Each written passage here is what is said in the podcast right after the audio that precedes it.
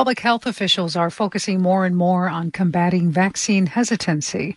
That's because more than a third of the country is still unsure about getting a COVID 19 vaccine.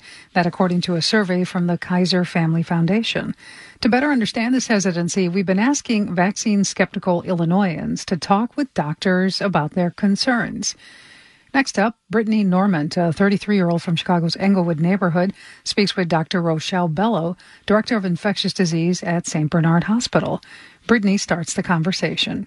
A lot of my concerns come from being an African American female. Like, will this be okay with my body and the fact that I want to have children. That's one of the things that I've heard about is that there might be infertility and if there's even a slight chance, I need to know about that because that that is something that I'm considering for my future very soon. I will tell you that the COVID vaccine has not been shown to cause any infertility, but I will be honest with you and let you know that there weren't any pregnant women or women considering being pregnant in the study. But the ACOG, the Women Health Association, they've determined that the COVID vaccine is safe for women, all women, minority women, Latino women, Hispanic women, Caucasian women. But I would recommend that you go ahead and talk to your primary care physician as well as your gynae physician, and they can help you better understand why you should get the vaccine.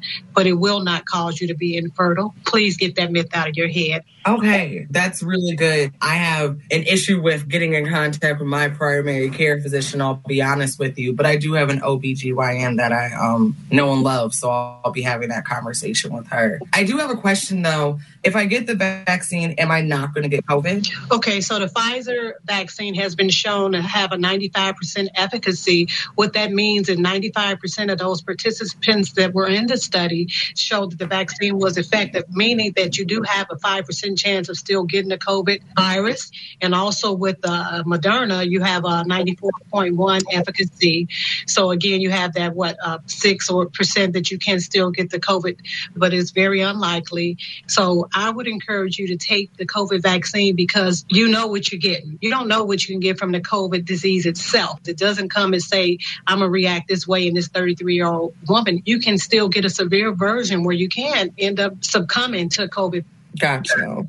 I guess like when it comes down to it, my big concern and fear comes from this all being new and essentially having to put a trust in a way the government, in a way our medical system that I'll be okay in five years. I know a lot of other uh, people of color have said like they don't want to be lab rats. My boyfriend had sent me this Instagram video of some guy. I have no idea who it was, but it was a black man talking about how they've lied to us about what the COVID vaccine is. So I guess just what is there anything else that you can tell me to just quell my fears, if that makes sense? Yeah, it makes sense. I understand with the newness of it. I will tell you that even before COVID, you have scientists that's working on the next vaccine or the next virus that's coming out. So they do work behind the scenes. And although COVID is something we just heard of, there are other versions. We have SARS 1, we have MERS, and this is all part of the COVID family.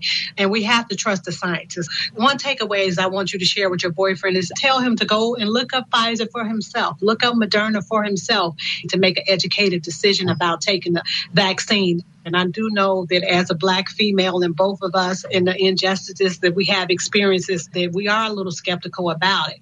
But again, I want to let you know that you do have African American females that really was behind the scenes in creating this vaccine along with the other scientists. So I don't think that we're going to put anything out going to potentially harm our brown community.